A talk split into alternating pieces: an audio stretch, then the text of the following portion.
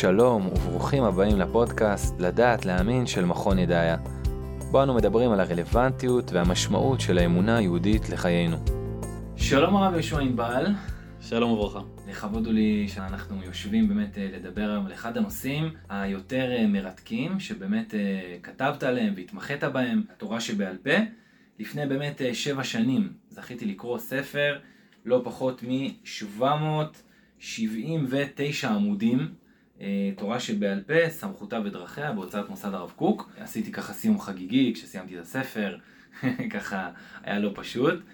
ובאמת אה, רציתי לדבר איתך היום בעיקר על, מתוך כל הנושא הגדול הזה, על הסיפור של ההיסטוריה והתורה שבעל פה, או במילים אחרות, האמינות והאותנטיות של אה, התורה שבעל פה, של היהדות. כן.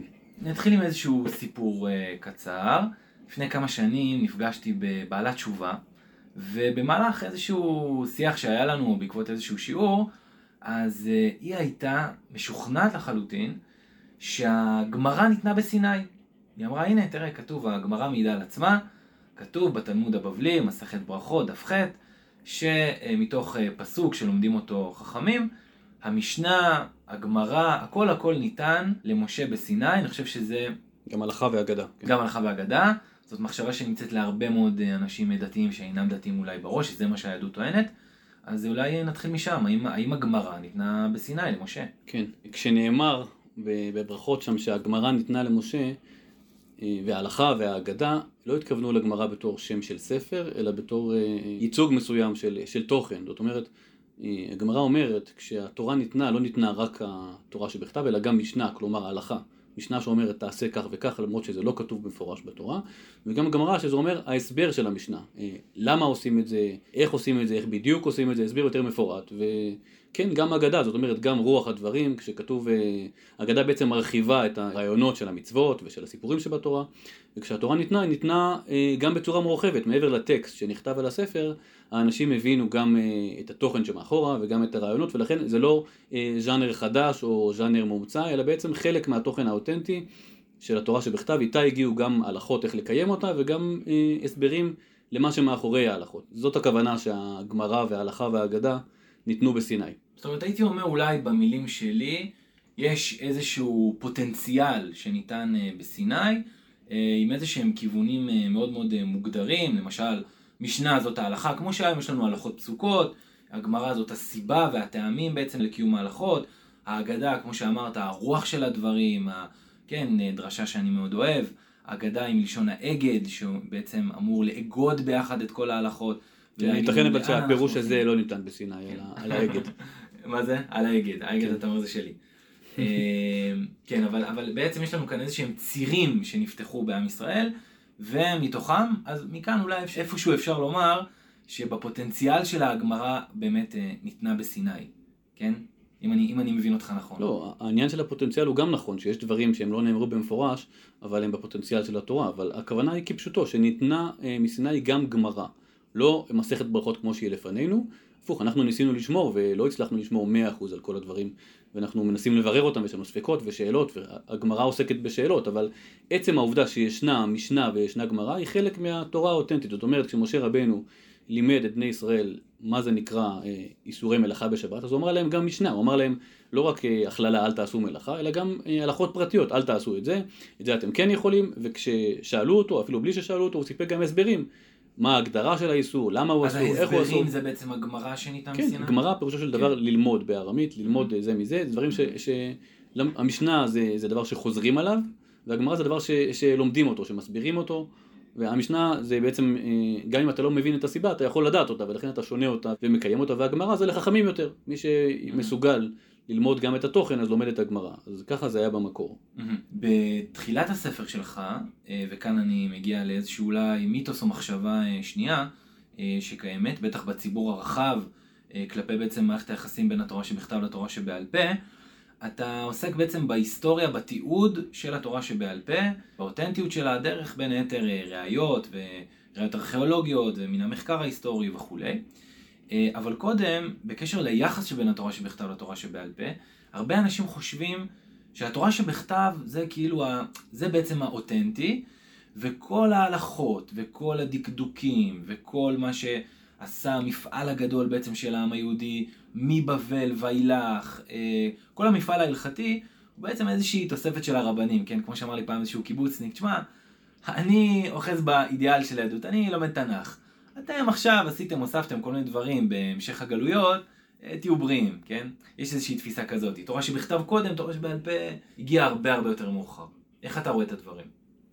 אני אומר שזה, ההגדרה הזאת של התורה שבכתב כאותנטית והתורה שבעל פה כמלאכותית היא מושפעת בעצם מהצורה, מהכלי קיבול.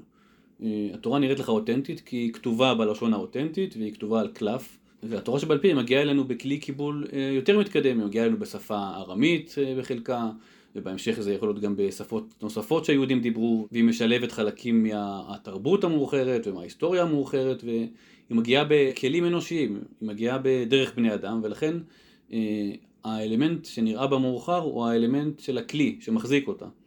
אה, זה לא אומר לגבי התוכן האם הוא מוקדם או לא, וכאן לגבי התוכן כדי לשפוט האם הוא מוקדם או מאוחר צריכים פה להכיר, ורוב האנשים שמדברים על זה לא באמת מכירים, את התורה שבכתב יותר קל להכיר, היא יותר נגישה, אה, מה שצריכים זה אולי עזרה בפענוח מילים אבל לא מעבר, התורה שבעל פה היא מקצוע מאוד מסובך ופשוט צריכים להכיר אותו. ולא רק אנשים אה, בעולם הרחב, מה שנקרא ידע פופולרי, לא מכירים ומדברים בלי להכיר, אלא גם אנשים ש... שיש להם ידע מחקרי, לא תמיד מכירים את התורה שבעל פה עצמה, והיא מקצוע לכשעצמו. זאת אומרת, אם אתה חוקר את תולדות הפיזיקאים, זה לא אומר שאתה מבין בפיזיקה. אז כדי להבין את התורה שבעל פה ולעמוד על החלק שבה, שהוא חלק אה, קדום והגיע במסורת, והוא חלק, מ... הוא בעל סמכות לא פחות מהתורה שבכתב, צריכים פשוט להכיר ולהתמצא, וזה דבר שאנחנו היום יכולים לעשות יותר מאשר אה, לפני כמה דורות, מכיוון שהכלים המחקריים והידע שלנו אה, התפתחו, וגם מכיוון שכלי המחקר נעשו יותר אובייקטיביים, זאת אומרת, אנשים כבר לא חושבים שהם יכולים היום לבוא ולהכריז באיזושהי אה, הברקה ולפתור בעיות בנות שנים רבות כמו שחשבו במאה ה-19. אנחנו ניגשים יותר ענווה ומנסים, לפחות אם אתה בא בצורה אובייקטיבית, אתה בא לבדוק את זה. איך אנחנו יודעים האם יש חלקים אה, קדומים בתורה שבעל פה, מה הקדמות שלהם, ואיך אנחנו אה, מגיעים לברר את היחס בין התורה שבכתב לתורה שבעל פה. אז זהו, אז לגבי הסיפור של ביקורת המחקר, או מצב המחקר היום, זה דבר שאתה בהחלט עוסק בו בספר, אני רוצה לגעת איתך קצת יותר מאוחר. אני אשאל אותך שאלה אחרת, האם לדעתך תורה שבעל פה משתקפת מתוך התורה שבכתב? כן, אז בנושא הזה, יש פה שני חלקים שצריכים להבין. דבר ראשון, מי שמעניק את הסמכות לתורה שבכתב, כשאתה אומר אה, התורה שבכתב היא קדושה, היא מהבורא, היא אותנטית, אין לך דרך להגיע לדעה הזאת או לאמונה הזאת, אם לא שאתה מקבל אותה מהמסורת, שהרי אה, מי אמר לך שהיא אותנטית, מי אמר לך שהיא נכונה, מי אמר שזה מה שמשה מסר, מי אמר שחייבים לשמוע בקולה. החלק הזה מגיע מהמסורת בעצם, מהתורה שבעל פה. התורה שבעל פה מעניקה את הסמכות לתורה שבכתב. ואחרי שאתה מניח שהתורה מקבל את ההנחה שהתורה שבכתב היא אותנטית ומשקפת את המציאות, כשאתה קורא בה, אתה לא רואה שבתורה שבכתב כתוב באיזשהו מקום ש... שהדרך להגיע לרצון הבורא היא דרך התורה שבכתב. זאת אומרת, התורה שבכתב מתארת אירועים, מתארת אירוע של מתן תורה, מתארת אירוע שמשה רבנו מלמד את בני ישראל תורה במשך 40 שנה, היא לא מתארת בשום מקום שהסמכות או שהתורה מתמצאת בטקסט הזה של התורה שבכתב, להפך הסמכות היא אצל הזקנים והכהנים והשופטים והם אלו שיקבעו מה לעשות לפי מה שהם אה, קיבלו מהדורות הקודמים. זה מה שהתורה... אולי אפילו אפשר להוסיף, סתם אני... באמת אולי הפסוק הפופולרי ביותר בתורה, הנפוץ ביותר, זה וידבר אדוני אל משה לאמור. זאת אומרת, יש כאן אולי איזושהי הבחנה שהתורה שבכתב נובעת בעצם מכוח איזשהו דיבור, כן? כן. מכוח איזושהי אמירה. כן, התורה שבכתב היא סיכום של אה, הרבה אמירות מרכזיות שנאמרו ושנשמרו לדורות בצורת טקסט. מה, מה, איך אתה מבין את התפקיד של התורה שבכתב בשונה מהתפקיד של התורה שבעל פה? התורה שבעל פה היא עוברת דרך בני אדם ולכן תמיד יש בה אה, חלק אנושי, החלק שנושא את הדברים זה החוכמה האנושית, המסירות האנושית, אבל הכוח הזה נושא תוכן אלוהי, תוכן שהגיע מאותו מקור שהגיע התורה שבכתב. והתורה שבכתב בעצם היא, היא טקסט ש, שהוא נצחי. זאת אומרת, כמו שהוא, הוא יכול להישאר לנצח, בלי מעורבות של בני אדם, אבל הוא לא מספיק, מכיוון שטקסט תמיד לא, לא יכול למלא את החלל של החיים בפועל. זאת אומרת, כן, בסוף אנחנו בשר ודם, אנחנו צריכים ליישם כן, את כן. ה... בשום שלב... אנחנו לא נצחיים. כן. כן, בשום שלב אתה לא יכול ליישם את הטקסט בלי תיווך, איך לתווך אותו לחיים. ובמיוחד הטקסט של התורה, שהוא לא נבנה מלכתחילה כ- כטקסט שלא צריך תיווך, הוא לא נבנה בצורה מפורטת, הוא לא נבנה בצורה... אה, לא תמיד ברורה וחד משמעית, לפעמים יש דברים שנראים סותרים, שנראים כפולים, ואין דרך ליישם אותו בלי תיווך, וכאמור היישום שלו היה דרך הלימוד בעל פה, ככה יושמו חוקי התורה ב-40 השנה שבה היא ניתנה, והמתן של ספר התורה הוא בעצם השלב של, שבו אתה מקבל טקסטים שילוו אותך לנצח ויש בהם, אתה יכול למצוא בהם תוכן אלוהי לנצח, אבל הם לא יכולים לקחת את הסמכות באופן אה, בלעדי, כי אין דרך ליישם את הטקסט באופן בלעדי, ולכן לדרוש מאנשים ליישם טקסט שאין לך כל טקסט נתון לפרשנות, זו דרישה אה, בלתי אפשרית, אתה לא יכול אה, לייצר חוקה מתוך טקסט בלי גורם מפרש, כמו בכל מערכת משפט שיש גורם שהוא אחראי לפרש אותו. כן, עכשיו, אחד הדברים המעניינים זה שאנחנו הרבה פעמים חושבים על בני קדם כאנשים שבעצם היו עסוקים הרבה יותר בהשראה, אתה יודע, מדברים על אה, כהני דת, איזה שמן, אתה עכשיו לא חושב עליו כמו איזה יהודי מדקדק בהלכה בגרמניה של המאה ה-16, שעסוק בלפעמים דקדוקי דקדוקים באמת. של העשייה הפולחנית שהתורה שבעל פה, ברוך השם, אה, ענפה בהם, אה, במיוחד תורה שבעל פה של היהודים. האם אצל בני קדם אנחנו יודעים שגם שם היה דקדוק, או שמא זה היה יותר מקור השראתי, כן? לא רק בבני ישראל.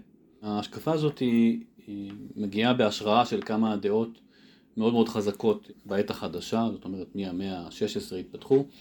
דבר ראשון, ההשראה של הנצרות, שבעצם הנצרות פיתחה את הרעיון שהעיקר הלב ולא חשוב איך עושים ומה עושים, אבל לא רק הנצרות אלא גם בכלל הגישה שהתפתחה בעת החדשה שאומרת שבימי הביניים העולם נסוג לאחור, ויש איזושהי התפתחות טבעית שמתחילה מהאדם הפרימיטיבי ומתקדמת לאדם היותר אה, נעלה עד שמגיעים לאדם המודרני שהוא האדם הנעלה מבחינה שכלית ומוסרית.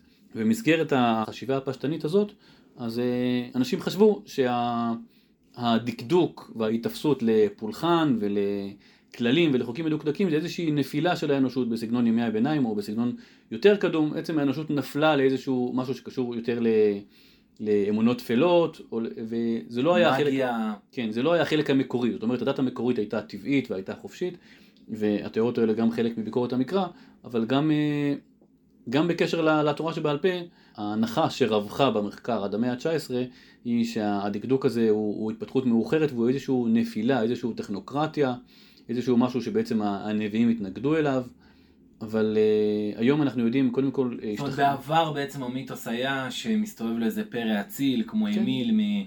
שיוצא עכשיו כן, מז'אן ז'אק רוסו. זה אחד הביטויים המוקצנים של איזושהי תפיסה טבעית שאם נחזור אליה אז נתקן את העולם, אבל כן, האמינו שהאדם החופשי היה יותר, אה, אה, האדם הקדום היה יותר טבעי וחופשי, כן. וזה, וזה כאילו משהו אה, שהוא נכון יותר, שהוא מתאים יותר לנפש שלנו, שהדת היא איזושהי נוירוזה המונית.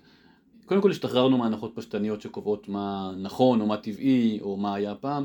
אה, כשרוצים לדעת אה, מה היה פעם, צריכים לבדוק ולחקור מה היה פעם, לא לתת מהנחות. ודבר שני, אנחנו באמת יודעים הרבה יותר על העולם הקדום, וכשאנחנו מסתכלים בצורה אובייקטיבית, אנחנו רואים שלא רק בעולם הקדום, אלא גם בכל הגילויים של הדתות, בכל התקופות, הגישה הייתה, הגישה הבסיסית והראשונית הייתה גישה מאוד מאוד אה, מדוקדקת, ו... יש לך דוגמה כן, דבר ראשון, קודם כל אנחנו צריכים, לפני שאנחנו פונים החוצה, גם בתורה בעצמה, כשהתורה מפרטת, בעצם בתורת כהנים, היא, היא נכנסת לפירוט מאוד מאוד דקדקני ומאוד מאוד קבוע, ואם לא, אז אה, שרוף יישרף. הקורבן שלא נעשה בדיוק שורפים אותו, אם מחכים, אם עושים את זה לא... יש המון המון פרטים איך מתארים מצורע, לפי התיאוריות של האדם הטבעי והחופשי, אז מצורע זה דבר גרוע, מתרחקים ממנו, ואם הוא מתאר אז, אז מחזירים אותו, שעושים איזשהו טקס, לא כל השבע ימים לחכות, ואם זה טיפה שערה אחת צמחה, יש שם המון המון סימנים אה, ממש לקוחים אה, מעולם ההלכה, ובאמת אה, מבקרי המקרא נאלצו לאחר את זה מאוד, אבל כשאנחנו בוחנים מבחינה היסטורית אנחנו רואים שבכל העמים היו הוראות מאוד מאוד מדויקות, יש את לוחות כנעניים מצור של הלכות קורבנות מאוד מאוד מדויקים שדורשים לעשות את זה בצורה מאוד מדויקת, מותאם לכל יום. וגם בתרבות הרומאית שבעצם אה, הייתה מוכרת לנו תמיד, אנחנו מוצאים אה, תיאורים, אחד התיאורים הוא של אה, נומה שהיה שליט, ב, שליט דתי באיזשהו אזור ברומא והוא באיזשהו טקס דתי שנעשה, הוא עמד מהצד והבחין שהטקס לא נעשה לפי הכללים והוא פסל אותו להתחיל מההתחלה, איזושהי תהלוכה שכללה קורבן וככה מספר פלוטרכוס ששוב ושוב הוא פסל את הטקס 31 פעמים. עד שהטקס יצא לשביעות רצונו, וזה לא רק משהו שאנחנו יודעים אותו במקרה, זה גם מתאים לתפיסה שהתייחסו לדת בצורה, בחרדת קודש.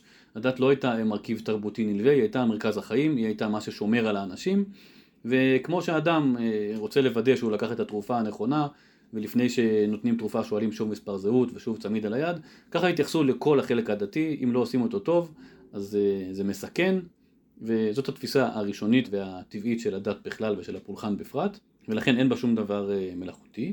מה שכן, אה, סביר להניח שכשאנשים יש להם את הביטחון והידע איך הם מקיימים את המצוות בזמן שקרוב לתקופה של אה, התורה ניתנה ושיש נבואה ושיש... אולי יש פחות מחלוקות. יש פחות מחלוקות וספקות ולכן אתה לא רואה את זה, אבל אנשים יודעים איך עושים את זה. אם אנחנו ננסה לקחת טקס אותנטי ולהפוך אותו לקובץ חוקים, אז אנחנו, אנחנו מסתבכים. למשל תיקח כל טקס שהוא, שהוא חלק מהתרבות שלנו, נניח אפילו חתונה, אוקיי? כל אחד יודע מה זה חתונה. אף אחד לא מגיע לחתונה עם ספקות, אולי לא עשינו חתונה. אבל למעשה חתונה כוללת המון המון מרכיבים. עכשיו תאר לעצמך שאתה מגיע לעולם שבו אין חתונות, ואתה אומר אנחנו רוצים לעשות חתונה. אז צריכים שיהיה תזמורת, צריכים, יש ריקודים, ויש אה, אה, מנות ומתנות, וכל מיני דברים שהם בעצם חלק מהחיים שלנו, ואנחנו מבינים אותם. רק כשאתה מנסה לשחזר אותם מתוך הכלום, אתה מגיע לרשימת הוראות, ואז אתה אומר, רגע, איך עושים את זה? עושים את זה ככה או ככה? ליתר ביטחון, תבדוק. זה, נכון, יש בזה משהו לא אותנטי, אבל חוסר האותנטיות מגיע מהמרחק שלנו, מהספק שלנו, מזה שאנחנו לא מוותרים על המקסימום להתקרב לחוויה האותנטית. יפה, עכשיו אתה דיברת באמת על זה שכשמדברים על ההיסטוריה צריך לבחון אה, את המקרים אה, לגופם בצורה מעמיקה. כשאתה משתמש בכלים של הארכיאולוגיה, של המחקר ההיסטורי, מה אתה מגלה שיכול לתת לך תשובות לגבי האותנטיות או הקדמות של התורה שבעל פה? יש לך כמה דוגמאות? כן. אה, בעצם אנחנו נחשפים לתורה שבעל פה אה, כטקסט כתוב בזמנם של אה, חז"ל, שחלק מהטקסטים נכתבו לאורך תקופות, בוא נגיד, מהמאה השנייה עד המאה החמישית, שישית, וזה תקופות מאוחרות יחסית לתקופות שהטקסטים מדברים עליהם. הטקסטים של תורה שבעל פה מתארים דבר שעבר במסורת היסטורית זה לא תיאור אה, כללי, סכמטי, אה, אלא בעצם זה תיאור ש... שהוא נובע מתוך ההשתלשלות, יש את זה גזר נחמיה בן חכליה, את זה גזר ככה, יש בתלמוד הרבה אה, גזרות עם, אה, ותקנות והלכות עם תאריכים ועם ייחוס לזמנים מאוד מאוד קדומים. ויש מחלוקות של בית שמאי ובית הלל שבעצם הם חיו, הלל ושמאי עצמם חיו ופעלו עוד לפני, לפני תחילת הספירה, זאת אומרת במאה הראשונה לפני הספירה ואחר כך, ומדובר על דברים מאוד מאוד קדומים. זאת אומרת, הטקסט עצמו לא רק אה, טוען שהוא קדום, הוא גם מתאר לך השתלשלות קדומה. ולמרות זאת, המחקר ניגש לזה בגישה ספקנית, כי זה נשמע גדול מדי שהעבירו כל כך הרבה דברים במסורת, וכי הרבה יותר קל ומפתה להסביר את הדברים, את ההשתלשלות של ההלכה בצורה מקומית, בלחצים פוליטיים, במצב, בסיטואציה. ובעצם להתייחס להלכה כאל אה, מפעל מלאכותי ש, שישבו לו הוד קדומים על ידי ייחוס לאנשים קדומים, ויש בעולם דברים כאלה, זה לא שאין. אבל אה, לקחת את כל, ה, את כל התיעוד ההלכתי וכל הספרים ולהפוך את זה ל, למשהו שישבו לו הוד קדומים, זאת הייתה הנחה מאוד נועזה, ולמרות זאת היא שימשה ועדיין משמשת בחלק גדול מה, מהאנשים שניגשים בגישה לא מסורתית. בהקשר הזה אולי אפשר לציין את התרומה של המחקר אה, הענק והמונומנטלי של אה, פרופסור יעקב זוסמן, שדיבר על אה, תורה שבעל פה פשוטה כמשמעה, כן, ועל זה שבאמת בימי קדם אנחנו רואים הרבה עדויות לכך שהמשנה, תקן אותי אם אני טועה, שהמשנה הועברה באמת בעל פה מרב לתלמיד. ואנחנו יודעים שהיו אנשים שידעו את כל המשנה כולה והעבירו אותה. כן, יעקב זוסמן באמת אה, היה אחד הראשונים שהדגיש ו- ו- ובאמת הכריז את זה שהמחקר החדש הגיע למסקנה שהתיאור של חכמים באופן כללי הוא תיאור אותנטי, זאת אומרת ההלכות לא נכתבו על ידיהם ושיוו להם עוד קדומים, אלא באמת ההלכות היו קדומות, ובמאמר מכונן שהוא פרסם בשנת 1990 בתרביץ, הרהורים לאור מגילות אה, מקצת מעשי התורה ועוד, שם קצת יותר ארוך. מגילות בעצם... מקצת מעשי התורה זה חלק ממגילות אה, ים המלח, נכון? אה, כן. הוא מאמר מאוד מאוד מאוד ארוך, הוא בעצם ספר שלם. עם אה, כמה מאות הערות, ובו הוא פורס את תמונת המחקר של אז, ומראה שבעצם התיאוריה הישנה לפי ההלכות הן מאוחרות ויוחסו לקדומים היא שגויה. זאת אומרת, אה, מגילות קומראן, שהן מגילות שנכתבו מהמאה השנייה לספירה, וייתכן שאף קודם, על ידי כיתות שפרשו מהיהדות, מהפרושים, מהיהדות המרכזית, מהמקדש בירושלים, כבר בראשית התקופה החשמונאית, בעצם מתעדות אה, הלכות שנחשבו למאוחרות מאוד, ולא רק הלכות אלא גם את המינוח ההלכתי, ולא רק המינוח אלא גם הסדר ההלכתי, זאת אומרת משניות, מה שנקרא משנה שעברה מדור לדור, אנחנו מוצאים אצלם משניות, אנחנו מוצאים אצלם אה, קובץ הלכות שבת שהוא מקביל בסדר שלו לקובץ הלכות שבת שבמשנה. אנחנו מוצאים אצלם את המונחים שנחשבו כמונחים מאוד מאוחרים, מונחים שהם בעצם מונחים משפטיים, זאת אומרת ההלכה כשהיא פוגשת מקרה, אז במציאות הכל זה סיפורים, ההלכה יוצרת הגדרות מופשטות, למשל הגדרה שנקראת ניצוק. ניצוק זה איזשהו מצב של אה, בענייני טהרה ומקווה שמים אה, מטפטפים מכלי לכלי אחר או ממקווה למקווה אחר בצורה של אה, טפטוף ישיר. יש כל מיני סוגים של טפטוף, אחד מהם זה ניצוק. אז המילה ניצוק בשימוש כבר במאה השנייה לפני הספירה אצל כתות פורשות. ועוד המון מושגים הלכתיים, גם בהלכות שבת, ושנמצאים אצלם בשימוש, לא רק ההלכות והקיום שלהם, אלא גם הצורה שמדובר עליהם. כמובן שהכתות האלו הן לא מסכימות עם חכמים בכל דבר, וחכמים עצמם יש ביניהם מחלוקות. לא מדובר בשיקוף של ההלכה, אלא שיקוף של מושגי ההלכה. ו... וזה אומר ש... ש... מה זה מלמד אותנו כל זה? זה אומר שהייתה משנה, שהייתה מצע, מכנה משותף שמוסכם על כולם, שמשנה זאת אומרת טקסט שחוזרים עליו. שהוא הטקסט של התורה שהוא הרבה לפני כתיבת המשנה. שהוא הרבה לפני כתיבת המשנה והרבה לפני חכמי המשנה. זאת אומרת, כמה, בזמן כמה, הזה... כמה שנים אתה... אנחנו מדברים על ראשית התקופה החשמונאית, המאה השנייה לפני הספירה, זאת אומרת לא הלל ולא שמאי, באותו זמן חי שמעון בן שטח, יהודה בן טבעי, אולי יהושע בן פרחיה. זאת הייתה תקופה של מחלוקות מאוד מאוד גדולה בעם, ועדיין למרות כל המחלוקות היה מכנה משותף. כמה שנים לפני כתיבת המשנה? אתה מעריך? לפי השיטה הכי מקדימה שהמשנה נכתבה על ידי רבי יהודה הנשיא בעצמו, שזה כבר במאה השנייה לספירה, אז זה יכול להתקרב ל-400 שנה קודם. ומדובר על שיטה שלמה, זאת אומרת לא על דברים שנגזרו בפינצטה, אלא על שיטה הלכתית שלמה. ולא רק שיטה הלכתית, אלא גם טקסטים של תפילות. זאת אומרת, גם על התפילה היה ויכוח מאוד גדול. נוסחאות התפילה. כן, נוסחאות התפילה. בנוסח התפילה שלנו יש דברים מאוחרים, יש אזכרת החורבן ועוד דברים, ולכן אנשים חשבו לתומם שהתפילה כולה מאוחרת. מתברר שלא, מתברר שנוסחאות התפילה, לא רק תפילה, אפילו נוסחאות של פיוטים של יום כיפור, יש להם זכר בטקסטים מאוד מאוד עתיקים. את זה ידענו עוד לפני המגילות הגנוזות למשל. בבן סירה יש לנו אה, הקבלה על הפיוט אה, מראה כהן, שנאמר ביום הכיפורים. זה, אה, בן סירה היה גנוז הרי תקופה ארוכה, וכשהוא התגלה, בימי הביניים היה איזשהו עותק שלו ביוונית אולי, ובעת החדשה הוא התגלה גם בעוד נוסחאות מהגניזה. בכל אופן, אה, יש הקבלות מאוד מאוד רבות, שגם הן מנויות במחקר, זה לא איזשהו אה, מחקר עצמאי, זה דבר ידוע, שהמון נוסחאות מהתפילה אה, נמצאות כבר אצל הכיתות הפורשות בתקופה החשמונאית. זאת אומרת שזה בעצם תומך בטענה של חכמים שאנשי כנסת הגדולה, זאת אומרת בתקופה הפרסית, לפני הפילוג בתקופה החשמונאית, הם תקנו את נוסח התפילה, והנוסח הזה עבר כמובן אה, שינויים והתאמות לפי המקום והזמן, אבל שמרו על נוסח בסיסי, וכל מקום שיכלו חזרו אל הנוסח הבסיסי, ולא שכל אחד אה, יתפייט לפי רצונו. עכשיו זה רק ענף אחד מההקבלות שאנחנו מוצאים. אני ברשותך ארצה אה, להביא דוגמאות שקשורות לתאריכים היסטוריים. זאת אומרת, המשנה אה, מדברת על... אה, יש גזרות שהן מאוחרות, שכתוב מתי הן נגזרו, ויש גזרות שהן קדומות. הגזרות למשל, המשנה מייחסת את תקנת מוקצה לנחמיה בן חכליה. זאת אומרת, נכון, הגמרא כותבת שהמשנה... מוקצה בשבת. כן, מוקצה בשבת. המשנה במסכת כן. שבת מביאה את דיני מוקצה, והגמרא בדף קכ"ב אומרת, משנה זו בימי נחמיה בן חכליה נשנית. זאת אומרת המשנה הזאת, הגזרה הזאת, החלק הזה בגזרת גזרת כלים כמו שקוראים לה שם, היא מימי נחמיה. ואכן יש תיעוד כבר מימי נחמיה לאיסור אה, מוקצה שנהגו בהזזת חפצים, כבר בכתבי יב. כתבי יב נכתבו על ידי יהודים שחיו במושבה יהודית שהתחילה תחת שלטון פרסי במצרים, וגם אצלם... יהודים שהיו לוחמים, נכון? משהו כזה? משערים שבבסיס זה היה פלוגה שלחמה אה, בצבא הפרסי. בצבא הפרסי, והם אה, אה, איזושהי התנחלות של יוצאי צבא באי שנקרא אלפנטינה בתקופה יותר מאוחרת, ושם הם הקימו מקדש והקימו מרכז דתי, ובכתבים שלהם מתועד איסור של הזזת חפצים שלא לצורך. יש איזשהו מכתב שאומר תקשור את הספינות כדי שלא יזוזו, ולמה תגרום לאל לכעוס עליך.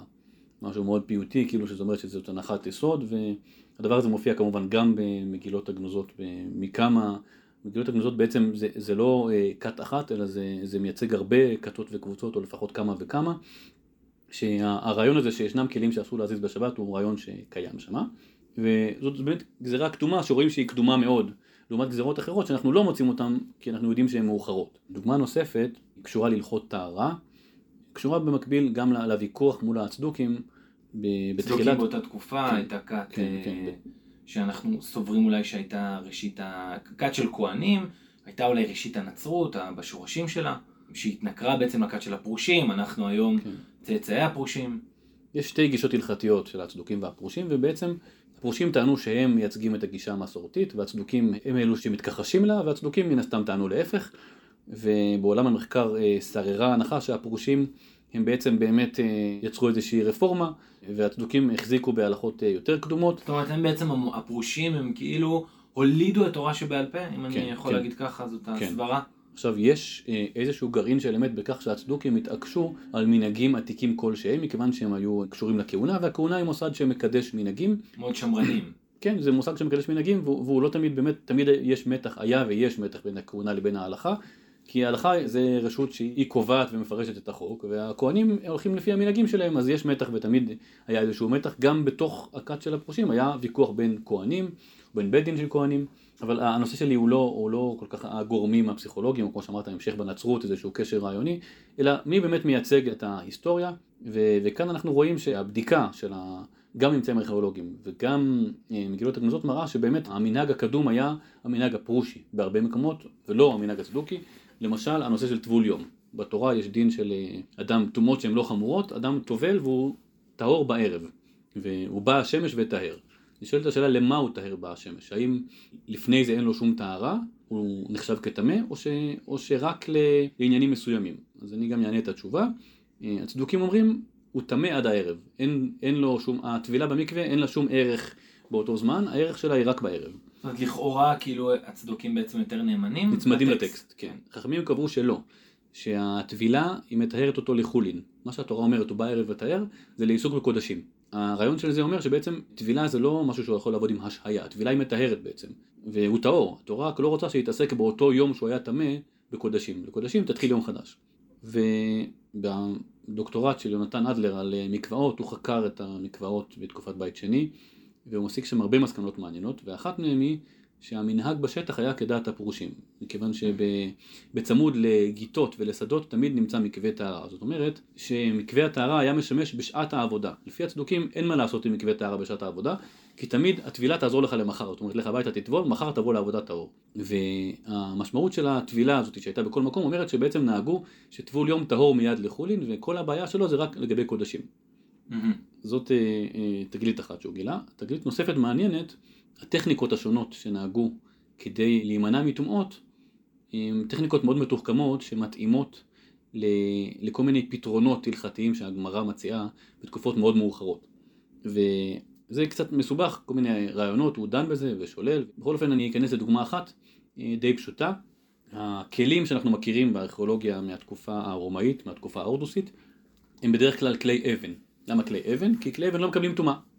וכשאתה מקפיד על טומאה, מאוד מאוד מסובך להתעסק עם כלים שמקבלים טומאה, כי בתוך הבית תמיד יש טומאות, תמיד יש שרץ, תמיד יש אישה שנטמאת, ו...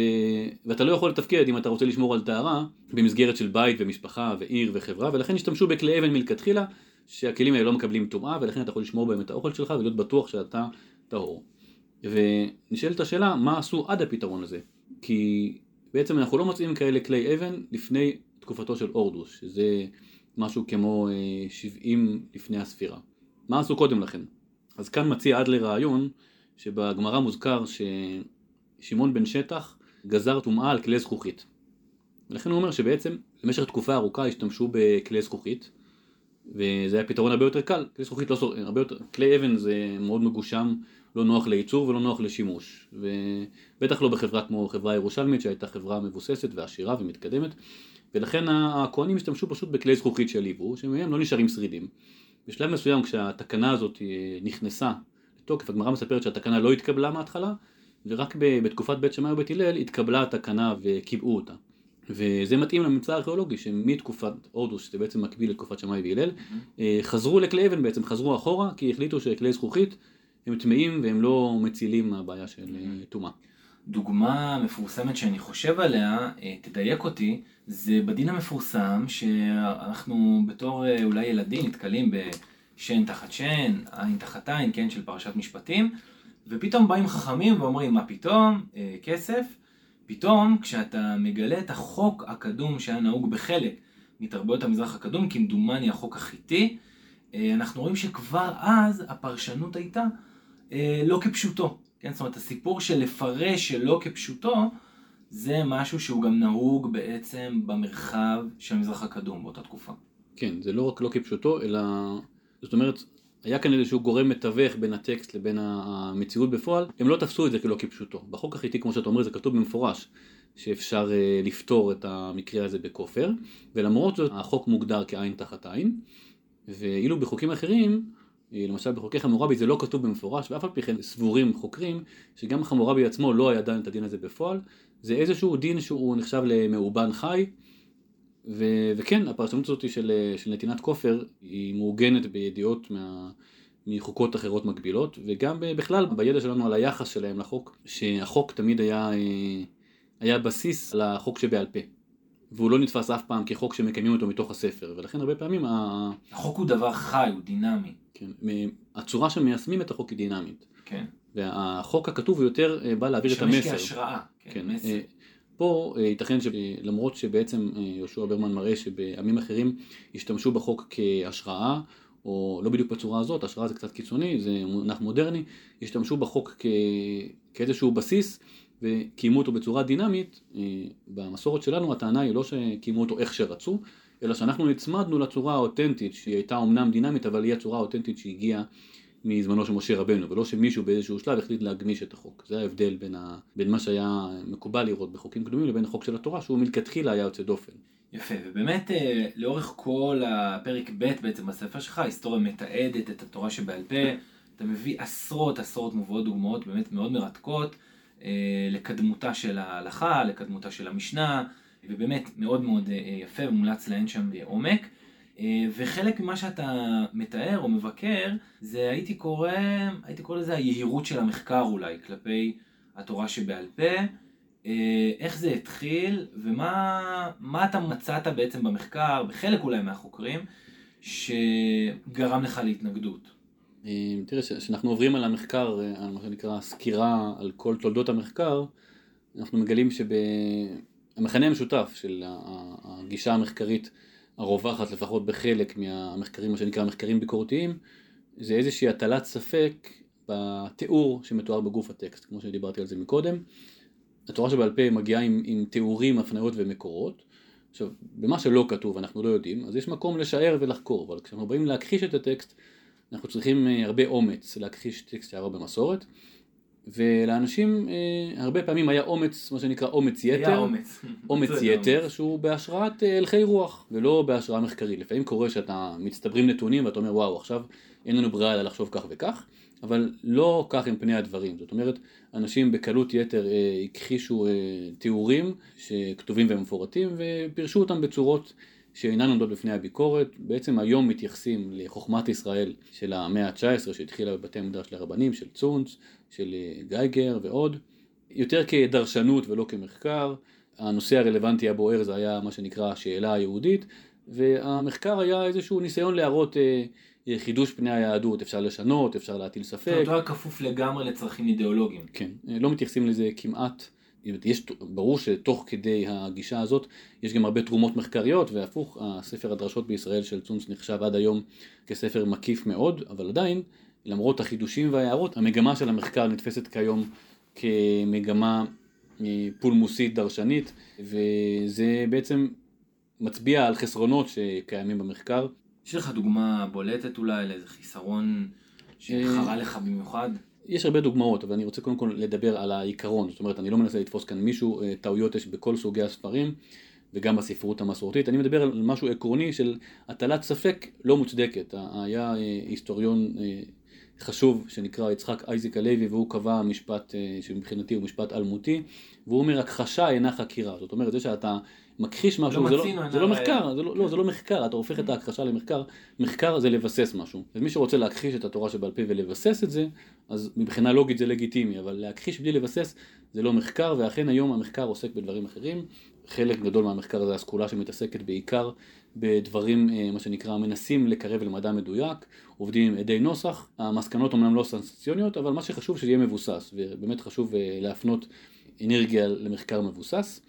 אבל עדיין ישנה, גם היום במחקר שהוא יותר אובייקטיבי, ישנה אה, מגמה אה, דרשנית, מגמה שחותרת לסנסציות, וישנה בעיה מרכזית שהרבה החוקרים של אה, תורה שבעל פה לא מכירים את התורה שבעל פה, לא למדו אותה כמקצוע, הם למדו את ההיסטוריה שלה, למדו את ההיסטוריה של המחקר, זה לא מספיק, צריכים ללמוד את התורה שבעצמה, ולכן הם נכשלים בטעויות מביכות, וזה פשוט אה, בעיה של מצב המחקר, זאת אומרת, אם בעבר חוקרים של תורה שבעל פה היו אנשים שלמדו בישיבות והכירו את התורה שבעל פה ויצאו לחקור אותה, כיום הרבה מהחוקרים לא מכירים את התורה שבעל פה, והם צועדים בעקבות מחקרים אחרים, ולמי שמכיר את זה מבפנים, זה לפעמים ממש מביך.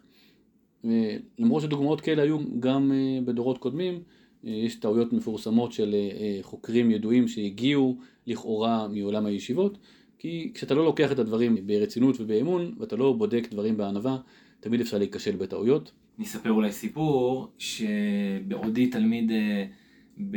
להיסטוריה, בחוג, אנחנו למדנו באותו זמן קורס על ההיסטוריה של יוון, והמרצה דיבר על המפגש המתואר בגמרא בין אלכסנדר מוקדון לחכמים.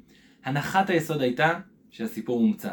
זאת אומרת, חכמים באו והם רצו עכשיו אה, לדבר לאיזשהו אדם מאוד גדול שהיה בתקופתם, ולהגן, אז היה כאן איזה שילוב של אה, סיפור אגדי, וזה היה באותה תקופה שקראתי את הספר שלך, שמתייחס בין היתר מאוד בפירוט לאגדה הזאתי, אה, ובעצם מנסה למצוא שם כל מיני סימנים ריאליים. ואז אנחנו מוצאים שאולי הסיפור הזה הוא לא כזה מומצא כמו שאנחנו חושבים, אולי אפילו להפך, אה, אתה מצאת שם אה, סימוכין שבעצם מתארחים ונותנים איזשהו מסגור לסיפור הזה, למפגש הזה של אלכסנדר מוקדום וחכמים, כמשהו שיכול לתאר היסטוריה ריאלית של ממש, נכון? כן, אני טענתי שהתיארוך שחכמים נותנים על מוצאי שמיטה ועל החודש בשנה שזה קרה, הוא מתאים למצע חזור של אלכסנדר ממצרים. בחזרה למערב, וחכמים לא היו יכולים לדעת את זה בלי מסורת אה, נפרדת, זאת אומרת לא הייתה להם מסורת על תאריכים בחיי אלכסנדר, ויש כאן איזושהי הצלבה שבוודאי אין סיבה לפקפק בסיפור כהנחת יסוד. יש כאלה גם שמקבלים אותו בתור אה, אה, סיפור הגיוני וריאלי, אבל גם מי שמנסה להטיל בו ספק, צריך לנסות להטיל ספק בדרך מבוססת, ולא לצאת מההנחה שהוא לא היה. יש איזה מאמר של איתם הנקין, זיכרונו לברכה, שמראה על, בנוגע לתולדות רבי עקיבא, שכל המחקרים שעסקו בזה אה, לא ניסו אפילו ליישב ולהסביר את התיאורים של חז"ל, זאת אומרת לא בדקו את האופציה שאולי הם התרחשו, התייחסו אליהם מלכתחילה כתיאור דרשני. וזה שוב, זאת לא חקירה, זאת הכחשה. אה, מי שרוצה לחקור צריך קודם כל לבדוק את האופציה של תיאור ריאלי, ואחר כך לנסות לבדוק אם היא מסתדרת לו, אם אפשר להטיל בספק. יש תיאורים בגמרא שאולי הם אה, אגדתיים והם באו להעביר את המסר, יש דברים כאלה אצל הפרשנים, זה לא דבר שהוא לא יכול להיות, אבל זה צריך להיות מסקנה של מחקר ולא הנחת יסוד שכל מה שכתוב בגמרא הוא רק אה, דרשני ברוח התקופה ובפרט לאור מה שאנחנו רואים שיש אה, המון המון אה, הקבלות לאגדות חכמים שנראות אפילו חסרות הקשר. תמורות. כן. אנחנו מוצאים אותם מאות שנים קודם לכן גם בכתבים יהודיים כמו הספרים החיצוניים ומגילות קומראן וגם אפילו בכתבים של עמים אחרים, אני אתן דוגמה אחת. חכמים אומרים שכשמשה הגיע לפרעה, אז פרעה נכנס אה, לחדר ודפדף ברשימת האלוהות, והוא אמר, ברשימה שלי לא כתוב שום דבר על אלוהי העברים, כמו שכתוב את השם לא ידעתי. וזה נשמע סיפור או מומצא או פרי אה, רוח התקופה, אבל זה לא זה ולא זה. אה, אצל הרומאים או היוונים לא היה דבר כזה, לא היה איזשהו חדר עם רשימת אלוהויות, ואילו במצרים אנחנו יודעים שכן היה. יש איזשהו אה, מחקר שמראה שבמצרים היה חדר עם ספר של רשימת אלוהויות, שפרעה היה יכול להיכנס שם, ואכן מדי פעם הוא היה מעלעל במדריך המעודכן כדי לדעת מי המתחרים שלו, הוא בעצמו אל. אז, אז יש לזה בסיס, והאגדה הזאת הגיעה כנראה ממקור מצרי שעבר דור אחרי דור אה, ונשמר אצל זקני ישראל, ולכן זה נכון לחקור את האגדה, אבל מתוך ענווה ומתוך אה, הבנה שהבסיס שלה הוא לא, הוא, שאנחנו צריכים לבדוק את הבסיס הריאלי קודם כל, ורק אז אה, כשיש לנו קושי לפנות לדרכים אחרות. אגב, דוגמה נוספת שעולה לי, שאני תמיד התלבטתי לגבי האם לפרש אותה בדרך אגדית או בדרך ריאלית, היא מדרש חז"ל שאומר שמעולם עבד לא יצא ממצרים. והיום אנחנו יודעים עד כמה המצרים, הביצורים שלהם והדאגה שלהם אה, הייתה שהעבדים לא יברחו מזרחה או דרומה, אה, הייתה שם דבר בעולם העתיק, כן? כן, יותר מאשר שם דבר, היה להם איזושהי שיטה עקרונית, זאת אומרת, זה לא שהיה חסר להם עבדים, וזה לא שהיה דרך אה, סלולה לברוח, שהרי המדבר הוא לא מקום שאפשר לגור בו, וארץ כנען גם הייתה בשליטה מצרית הרבה דורות, היו מבצרים. היה להם עיקרון שהעבד לא בורח, את זה אנחנו לומדים מתוך פפירוס שמתאר כיצד אה, פלוגה מצרית רודפת אחרי שני עבדים. זאת אומרת, זה לא שהיו צריכים את העבדים האלו, הם רצו אה, ליצור מצב שבו אי אפשר לברוח, אה, למנוע התמרדות של הרבה עבדים שידעו שאין דבר כזה, אפילו על אחד אנחנו לא מוותרים. זאת אומרת, דרשות חז"ל בעצם משמרות גרעין היסטורי, והרבה פעמים אפילו הרבה יותר מרק גרעין, אלא עדויות היסטוריות של ממש. כן, בהחלט, לכן אנחנו צריכים, כשאנחנו פוסלים את האפשרות הזאת מראש, זה לא מחקר לפסול את האפשרות שיש כאן אה, גרעין ריאלי. ספר שמזכיר את הספר שלך, אה, הוא ספר שנכתב בידי דוקטור איתן בר, ספר שנקרא מיתוס התורה שבעל פה, שבעצם בא לטעון שהתורה שבכתב אומנם היא אותנטית, אבל התורה שבעל פה, שעוברת דרך המסורת היהודית, דרך הרבנים, דרך חז"ל, היא בעצם איזושהי אה, פיקציה או איזושהי עשייה מלאכותית, אין לה בעצם איזושהי קדמות היסטורית, והיא לא משתקפת בתוך התורה שבכתב. איך אתה אה, מצאת את הטיעונים שלו, איך הוא התייחס לספר שלך? תראה, איתן בר, אה, יש לו, מסתובב עם תואר דוקטור, אבל זה בעצם דוקטורט מאיזושהי כנסייה, אה, איזשהו תואר שמגיע מחוגי הכנסייה, ההתמחות שלו היא במיסיון. והמגמה שלו היא, היא מגמה נוצרית די חדשה, שבעצם הפלג הנוצרי של היהודים המשיחיים מנסה לשלול את הסמכות של תורה שבעל פה, מכיוון שהיא זו שפסלה את ישו, והדרך אה, להפיץ את האמונה בישו היא לשלול את הסמכות של חכמים, שלפי הסיפור הנוצרי הם, אה, הם אלו ששללו אותו. למרבה הצער, הספר של אה, בר הוא, הוא, הוא אפילו לא מחקר, לא מדבר על, הוא לא היה עובר אפילו לא עבודה בקורס ראשוני לחלוטין. הוא ממש מגוחך. מה שהוא עושה שם זה לנסות לכרות ציטוטים בצורה, באמת שחבל להתעכב, אה, עברתי על שתי פרקים ראשונים לפי הסדר ובדקתי במקור כל ציטוט וזה פשוט אה, דברים שהוצאו מקשרם ברמה הכי מגוחכת, אני אנסה להתייחס לכמה נקודות רק להראות במה מדובר. יש לך אולי דוגמה? כן, תראה, מה שהוא טוען בתחילת הדברים זה שההיסטוריון יוסף בן מתתיהו לא מזכיר בשום מקום את התורה שבעל פה. כן, עכשיו אה, זה נשמע טוב כשזה יוצא מפיו של דוקטור, אבל אה, אה, נראה שהוא לא, לא ניסה אפילו לבדוק את השאלה הזאת, אלא פשוט החליט, כי יש אצל יוסף מתתיהו קטעים ארוכים שעוסקים בתורה שבעל פה, הוא מתאר את המחלוקת בין הצדוקים לבין הפרושים ואת יוחנן כהן גדול, איך שהוא החליט לבטל את החוקים הבלתי כתובים ואת חוקי האבות, ויש שם קטעים ארוכים מאוד שעוסקים בחוקי האבות.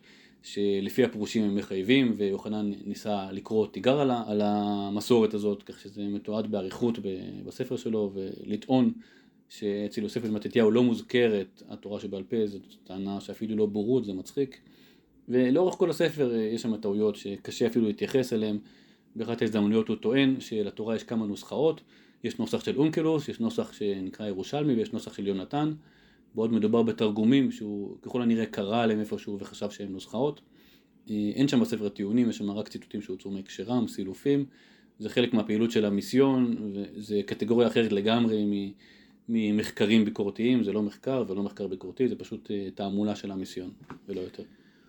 אוקיי, okay, שאלה לסיום, אה, מלבד הספר שלך, תורה שבעל פה סמכותה ודרכיה, יש לך עוד ספר או שני ספרים שהיית ממליץ אה, לקרוא דרכם, להבין דרכם קצת יותר טוב, על מה, מהי התורה שבעל פה, על מה היא מדברת. אין הרבה ספרים בנושא, אבל יש כמה ספרים טובים, יש את הספר של הרב אה, שמואל אריאל, שנקרא נטע בתוכנו, שיצא על ידי ישיבת עתניאל, שהוא ספר מעולה.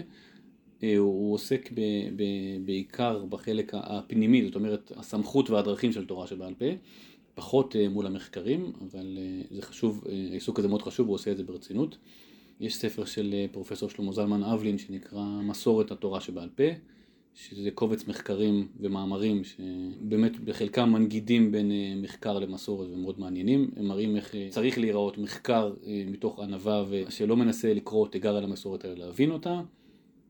ישנם עוד ספרים, יש ספר של הרב אהרון לוי שנקרא לא בשמיים, הוא, שהוא אוסף בעיקר את החומר על השתלשלות תורה שבעל פה, איך היא נמסרה, באיזה דרכים הכריעו מחלוקות. וישנה ספרות רחבה על נושאים המחקריים, אה, על הקבלות לספרים שונים, יש את הספר של אה, ורד נועם, אה, בין יוספוס לחז"ל, שהיא עוסקת הרבה במסורות המשותפות שלהם, הלכתית וגם מסורות אגדתיות, ויש עוד... אולי אני הקטן יכול גם להוסיף ספר למי שרוצה לגמור את הדוקטורט שלו, למרות שיצאת, של הרב אמנון בזק, ניצחוני בניי, גם יצא לא מזמן, על תורה שבעל פה. הרב יהושע ענבל, תודה רבה, היה לעונג. תודה לך. תודה שהייתם איתנו בעוד פודקאסט של מכון ידעיה. חומרים נוספים ומגוונים תוכלו למצוא באתר שלנו לדעת להאמין ובערוץ היוטיוב של המכון.